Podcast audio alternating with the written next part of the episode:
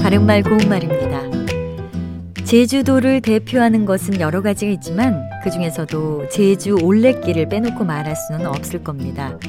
올레는 제주도 말로 도로에서 집 앞 대문까지 이어지는 작은 길을 뜻하는 말인데요. 제주도를 한 바퀴 도는 올레길은 26개 코스로 모두 425km에 달합니다. 올레길을 걷다 보면 땅바닥이나 벽 같은 곳에 파란색과 노란색 화살표가 그려진 것을 볼 수도 있고요. 또 나무에는 파란 리본과 노란 리본이 매달린 것도 볼 수 있습니다.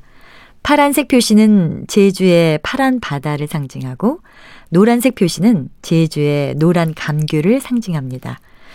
이렇게 나무에 매달린 색색의 헝겊을 우리는 리본이라는 외래어로 주로 사용합니다. 우리 고유어로는 올이나 오라기라고 할 수 있는데요.